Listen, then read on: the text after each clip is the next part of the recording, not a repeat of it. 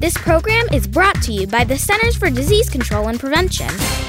Hi, kids! Welcome to CDC Kidtastics Radio.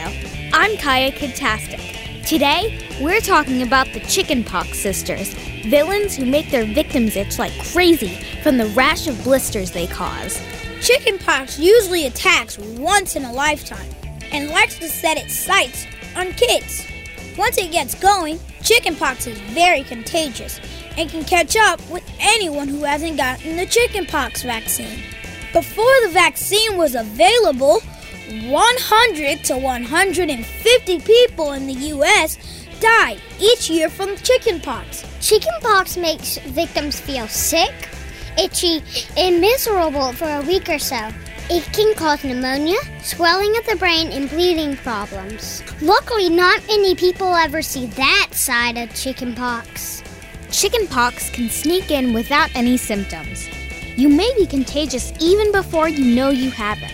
The time you are most contagious is probably the first few days after the pox or blisters appear.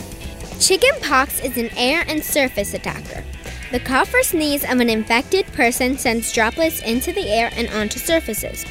Others then take in the virus through their mouth or nose, or when they touch a surface that has droplets on it and then touch their mouth or nose. Scratching the itchy lesions can also send the virus into the air and infect unsuspecting people. At first, chickenpox sneaks in disguised as a cold, but soon it stamps its personal trademark on its victims a red, itchy rash of blisters, usually showing up first on the face and chest. Once chickenpox has made its mark, it adds high fever and blisters all over the body. Fortunately, you can make yourself nearly invincible against chickenpox.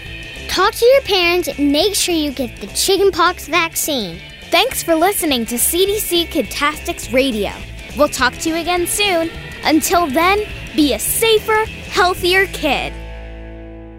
For more health information, go to www.cdc.gov or call 1 800 CDC INFO.